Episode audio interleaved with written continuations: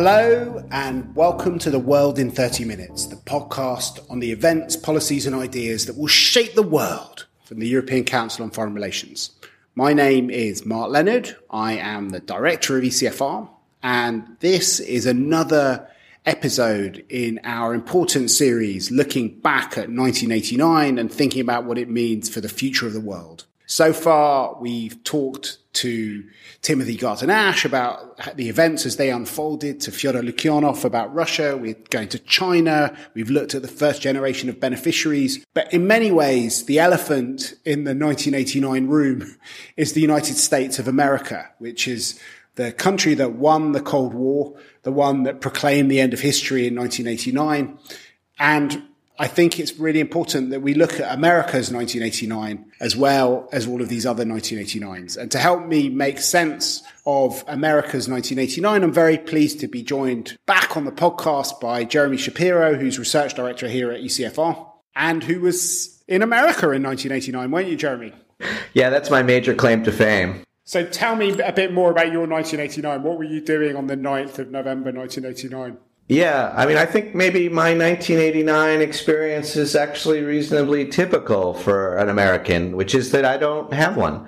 I can't tell you where I was on November 9th when the Berlin Wall fell. I was living in San Francisco and I was a computer programmer and I was coding, you know, 10 hours a day. And I was only sort of vaguely aware of the world around me. Um, and I was vaguely aware that there were these events going on in Eastern Europe, but it wasn't a subject of conversation that I was having with anybody. Our main topics of conversation were uh, technology and outdoor sports.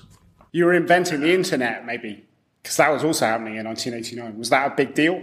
Were you aware of Tim Berners Lee and the internet?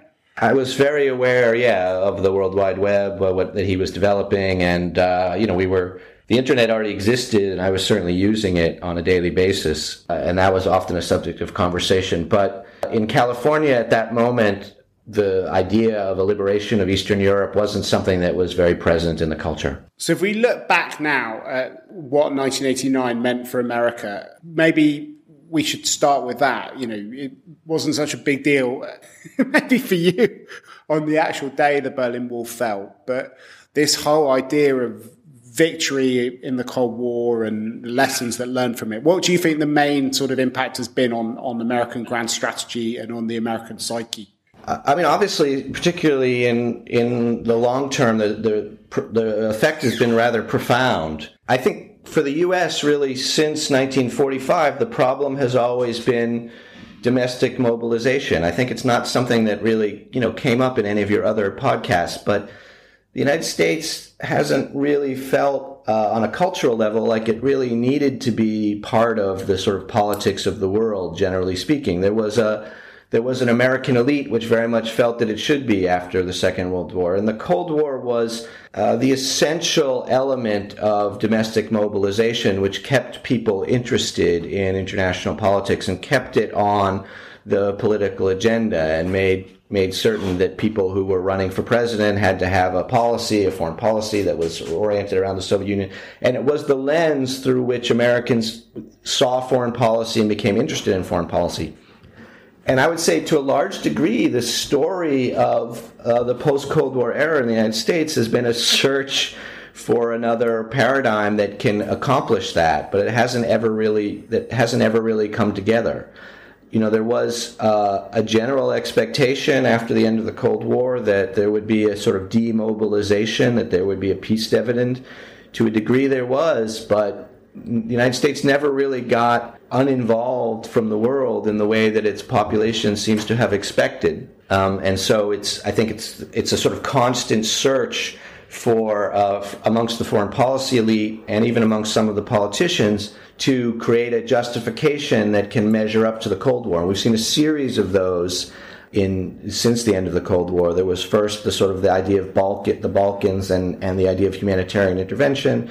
And then, of course, post 9 11, there was this idea of the war on terror. And now we're seeing a sort of, uh, and frankly, all of these looked a little bit like Cold War redux in the way that they were focused on domestic mobilization. And now the, the new paradigm is China, which I I suppose has the better chance relative to the others of re-involving the United States in the world. But I do think that the after the Cold War, it has been a continual struggle, and that's really the kind of defining feature of the domestic politics of foreign policy in the United States since then. So it's more a question of absence rather than uh, a source of joy and liberation. Yeah, I mean, I, I would say broadly speaking, on a political level, look, I mean, obviously, and I think you heard it from Timothy Garton Ash in the previous part of your series. There, there was a there was an element of of celebration, particularly among the the sort of foreign policy circles that I now run in, it was definitely seen as a victory, a victory for the American way of life, a victory over the Soviet foe, and a validation of the of the American model. And you know, the problem that they always had was that to the extent that that was communicated to the public, it undermined the very rationale to continue to have the sort of military industrial complex that had grown up during the Cold War. And, you know, if there's any sort of single bureaucratic fact is that, you know, if you do something uh, like that, you create a sort of large military machine, a large intellectual machine to support it, a large industrial machine to support it, uh, interest will grow up that will support its continuation. And uh, I think coming out of the Cold War, those interests really strongly existed. I mean, Eisenhower had warned about them in 1960 uh, he'd, but he'd warned about a military industrial complex. It was clearly more than that by 1989. It was a sort of military industrial intellectual complex in which a lot of people were very invested in a certain American role in the world. Uh, and that they couldn't precisely define what the Cold War is victory, or to the extent that they did, and, and they definitely did. I, I think what uh, I guess what I'm getting at is that when they defined it as a victory, they undermined the rationale for maintaining uh, U.S. involvement in the world at the similar at a similar level that they had during the Cold War, and so the leitmotif was less the victory. It was a fairly short victory celebration. You know, people advocated having a parade. There never was one. President Bush never really gave a speech saying we had won the Cold War. Rather, it was a, it was a continual search for a new problem to justify the military industrial intellectual complex uh, role in the world. As you said, there was a series of different paradigms. First, George W. Bush's New World Order, which was actually interesting because that meant somehow trying to share the leadership of the world with other great powers. But then that sort of morphed quite quickly into the unipolar moment and an idea of democratic enlargement. No two democracies have ever gone to war with each other, we were told. So Clinton's paradigm was very much about about spreading democracy and enlarging it. And that was taken up by Bush, but fused together with a global war on terror. How much of a, lot of people looking back at that period think that it was a time of, of American overreach. Uh, and that the triumphalism of the end of history and the fact that there was no longer a kind of ideological enemy led the US to make a series of uh, mistakes which have created a lot of the insecurity and instability that we have at the moment. Yeah, well, look, I mean, I, I, I can subscribe to that mostly. I mean, there clearly was overreach. Um, there clearly was, uh, you know, frankly, and the United States really was incredibly powerful relative to other people in this in this period. It was quite an unusual period, and so it would be quite normal to uh, to overreach under those circumstances. Um, because of course it was always going to be fleeting. It was a sort of, it was a sort of, uh, you know, was described as the unipolar moment. But I guess I feel, and uh, consistent with what the, what I was just saying, that that the problem was less triumphalism than a need to create uh, issues and problems that it could engage the United States and its population and its power in the world. And yeah, that involved some triumphalism, but actually that also involved building up problems bigger than they were to justify the sort of enormous level of military spending that, that such a powerful country with no threats would, was nonetheless maintaining. And so there, I, you know, I think you can see sort of you can see sort of both elements, and interestingly, they support each other. But to me, the more important element is the uh, the need to find problems. That's very that's absolutely fascinating because some people think that you know a lot of the problems. I mean, they, you know, they're, they're, it'd be maybe interesting to think about the different types of relationships because there's a sort of relationship with Russia. When I spoke to Fyodor Lukyanov, you know, he has a, an account of the West basically humiliating and, and overreaching in terms of how we manage the Russia relationship and that a lot of the problems that we have today have their roots in, in the immediate period after 1989 when instead of engaging Russia in a kind of co-construction of a, of a new European security order, we basically assumed that we would uh, enlarge the Western led order and that was a difficult thing for the for the Russians to kind of swallow and to, to adapt to. There is also obviously a Chinese story. Clinton used to talk about how uh, the US needed to find uh, ways of developing a multilateral system in his bridge to the 21st century, which which which was rule based and which China could be part of because we'd want that. Uh, Americans would want that when China's economy was, was bigger than America's economy. I mean, maybe we should look at those two big relationships because those are the sort of two most consequential superpower relationships since 1989.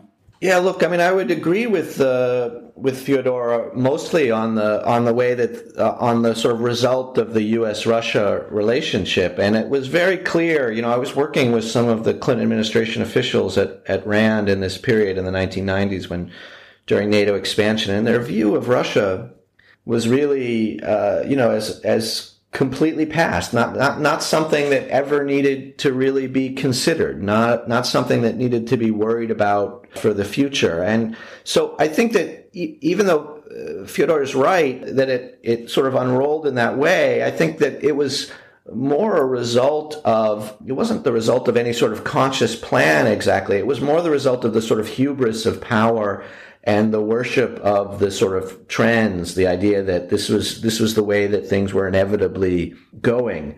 I don't think that there was a sort of conscious effort to humiliate Russia or a conscious effort to, um, you know, to sort of create a sort of American imperium over it in the way that the Russians sometimes see it.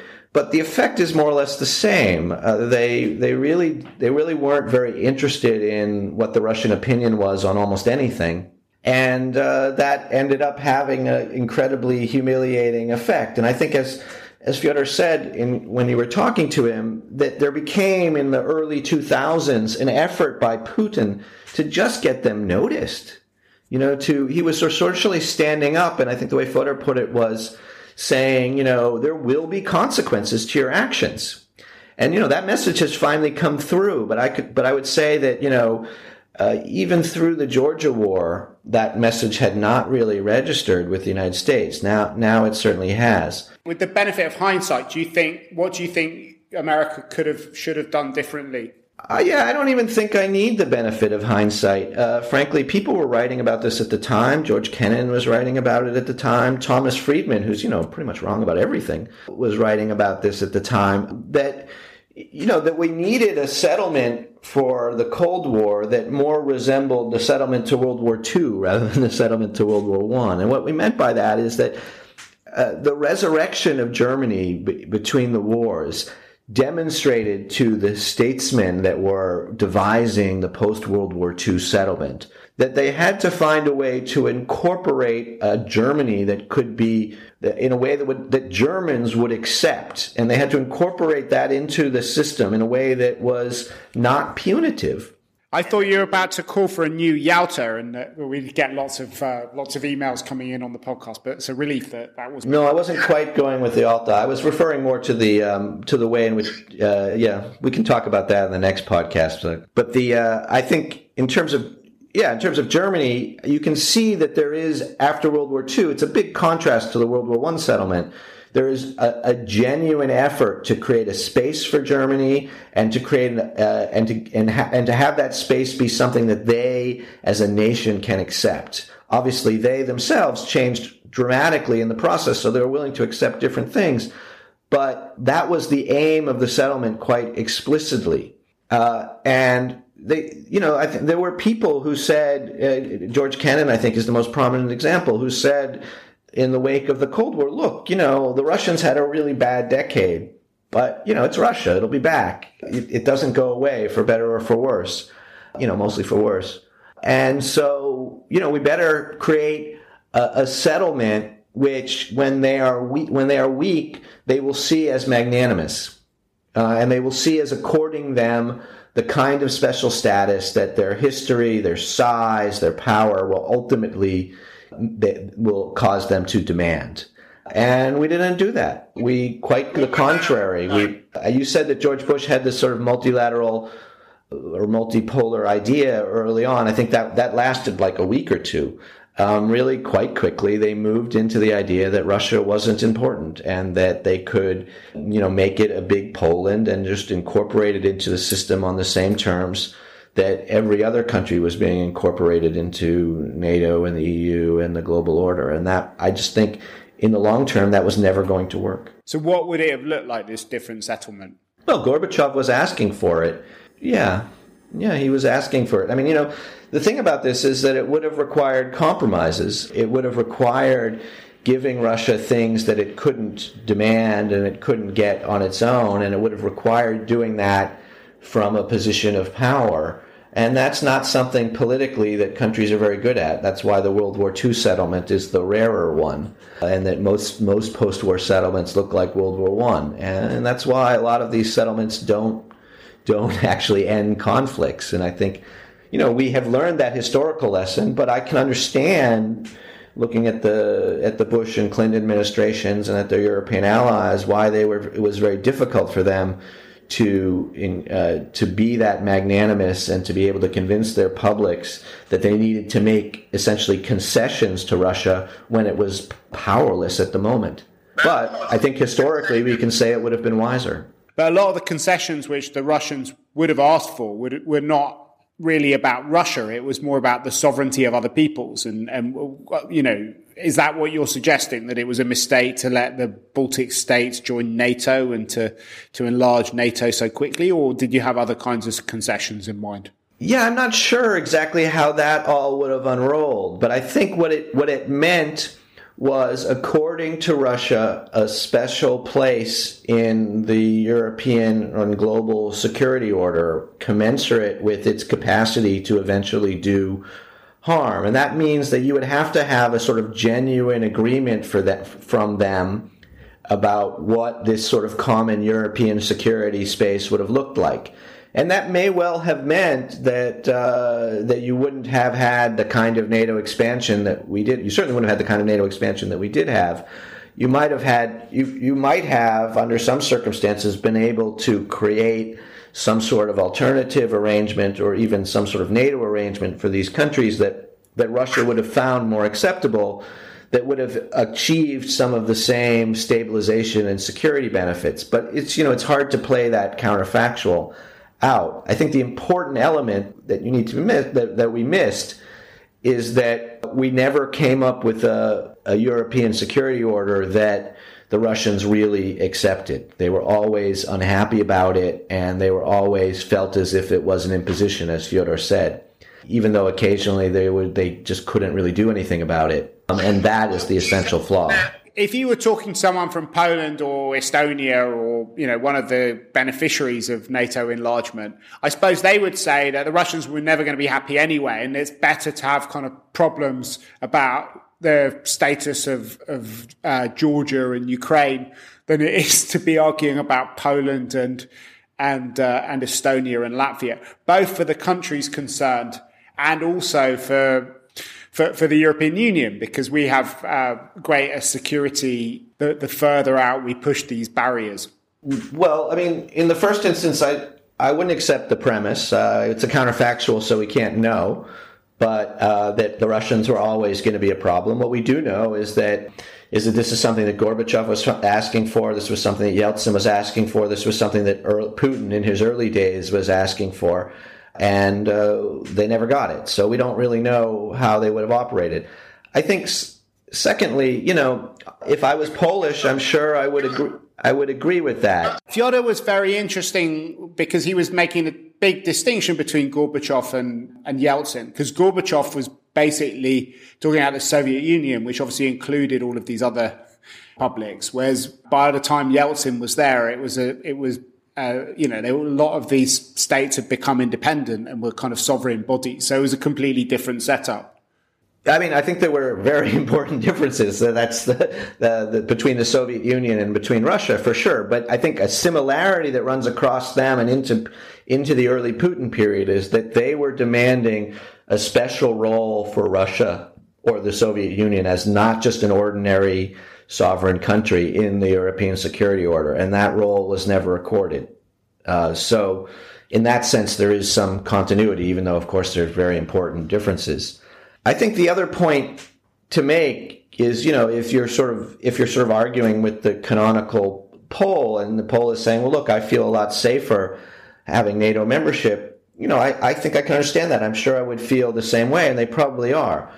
But I think two other categories of people are a lot worse off. First of all, the countries that are not in NATO and the EU right now are a lot worse off, and and they are really paying the price. The 13,000 Ukrainians that have died in this war, in the in the war in eastern Ukraine, the the instability and the lack of economic integration and prosperity that is rife in that region, I think can be traced to these problems. And so that is a price that they have paid in order that Poland can feel that degree of safety. The second thing is that, you know, we've created this renewed East West, Russia West conflict, which seems to be the way that we're going. And that has a massive cost. Uh, Poland is paying a, a, small part of that cost, but everybody is going to pay a cost to that. And, you know, I think that a, a lot of people feel quite comfortable with running a new Cold War, I guess because we won the last one. I, I guess I'm not. You know, the, the last Cold War cost several trillions of dollars. It killed hundreds of thousands or even millions of people, and it forced an entire generation of people in both Russia and the West to live under the threat of constant nuclear annihilation. And so I don't want to go through that again. And I think that's a massive cost. And, you know, it's great that Poland feels safer and that Poland used the EU and it used NATO for the purposes of stabilizing itself and becoming more secure you know, that is definitely an important benefit of what we did, but there are some costs as well. That's a perfect bridge to the China question, because actually, most people would say that if there is a new Cold War, it's not really with Russia, it's with China now. How much does that Cold War that we seem to be building at the moment, a lot of people say that we're in kind of 1947 or the equivalent, has its roots in 1989? Yeah, I don't know. Uh, I don't think that much. You know, 1989, of course, was a super important year in in China, and uh, that was something that you know actually made a greater impression in the United States than, at least in my circles in the United States, than in uh, than the fall of the Berlin Wall, which was the which was the Tiananmen massacre, and that did sort of drive a wedge between the U.S. and China, obviously. But I would say that you know even as early as that period, but mostly a little bit later, there was a sense that China was on the rise, and and this was something that dated from you know from uh, Deng Xiaoping's reforms ten years before 1989, but that the plan for that, from a U.S. perspective, in the 90s and the 2000s, was this idea that China would inevitably by by getting richer would uh, democratize and integrate this sort of stakeholder theory. And yeah, the responsible stakeholder theory, which was that as China got richer, as China got more involved in the international system, it would become more responsible. It would inevitably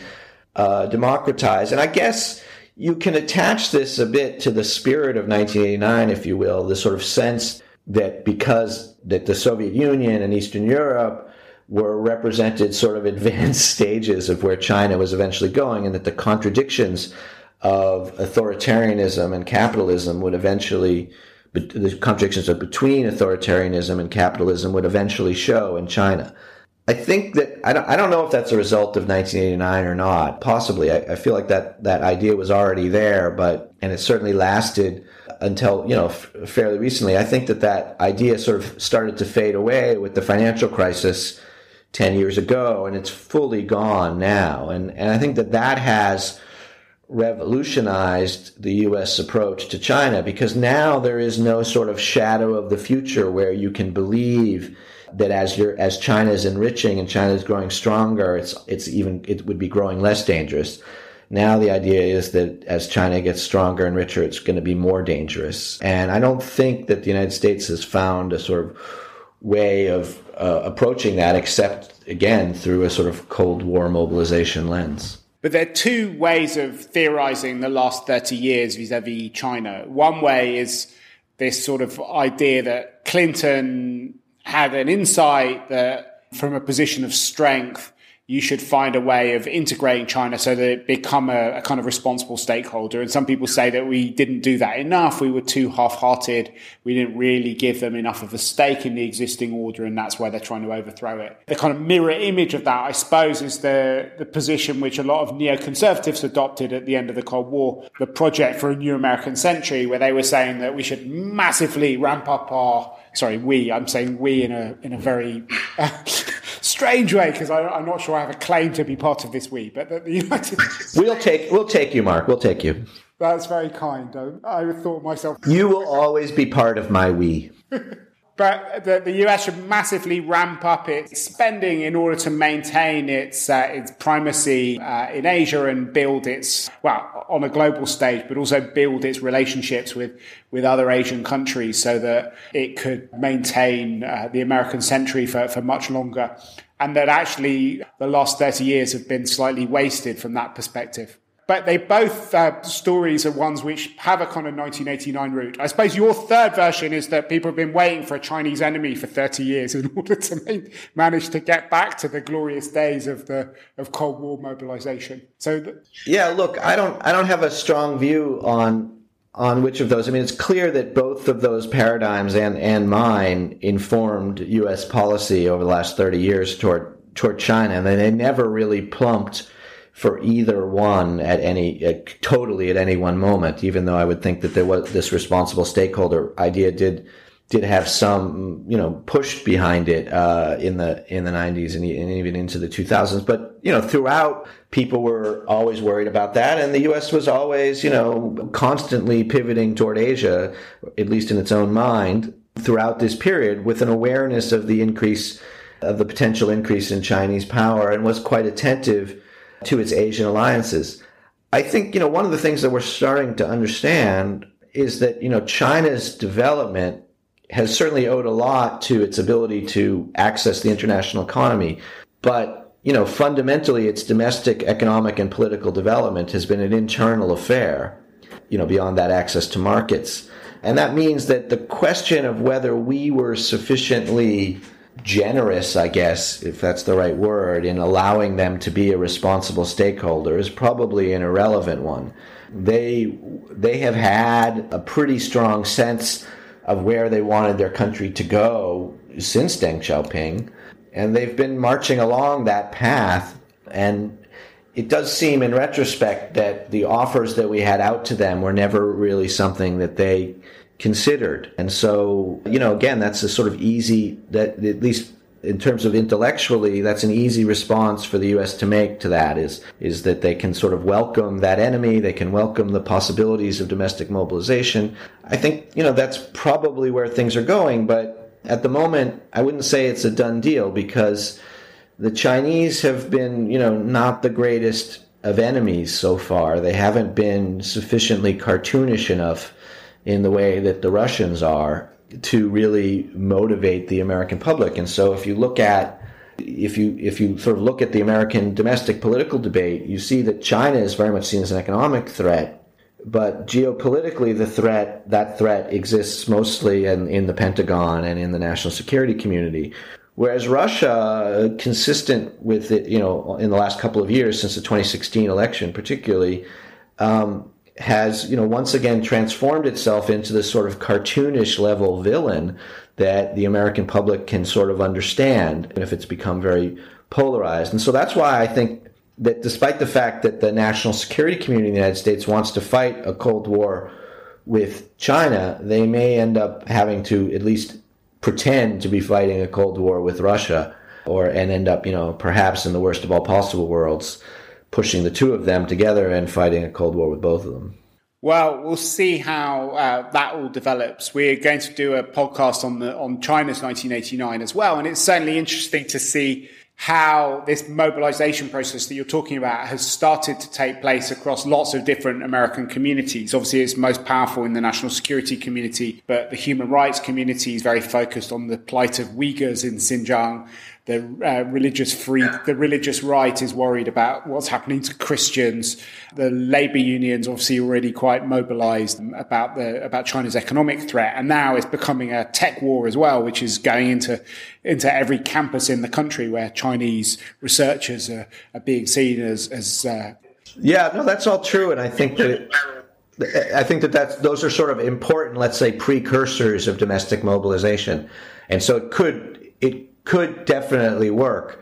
I would say still, if you if you look at the U.S. presidential debates right now, you're not really hearing China discussed in these terms. They're discussed as an economic threat, and so to me, I'm sort of waiting to see those things penetrate into the political sphere. But they but they may in the fairly near future. You're right. Okay, so that brings, I think, an end to this fascinating conversation about America's 1989. We have one thing left to do on the podcast, which is our bookshelf segment. Jeremy, what books should people read to understand America's 1989? Yeah, I, I think I'd recommend um, a book which is very appropriately titled 1989. Uh, the Struggle to Create Post Cold War Europe by uh, Mary Sarotte. This is a book which really covers a lot of the the sort of American statecraft associated, particularly with the reunification of Germany, but also with the fall of the Soviet Union, and really, you know, sort of uncovers a lot of the of the transition from that that we were talking about from an idea that we could create a sort of new global order in which you know Russia could be part and everybody else into uh, a sort of American unipolar moment because of the enormous power that it had. Fantastic. Well, if you enjoyed listening to this podcast, please do let everyone that you know know about it through uh, writing them out on your social media page or ours. And above all, heading to the platform that you use to download this podcast and giving us a review and a great rating because that will help let other people know about the podcast. We'll put links up to the publications that we mentioned on our website at www.ecfr.eu slash podcasts. But for now, from Jeremy Shapiro and myself, Mark Leonard, in a very police occupied London, it's goodbye. The researcher of ECFR's podcast is Jonathan Hackenbroich, and our editor is Alice Whelan.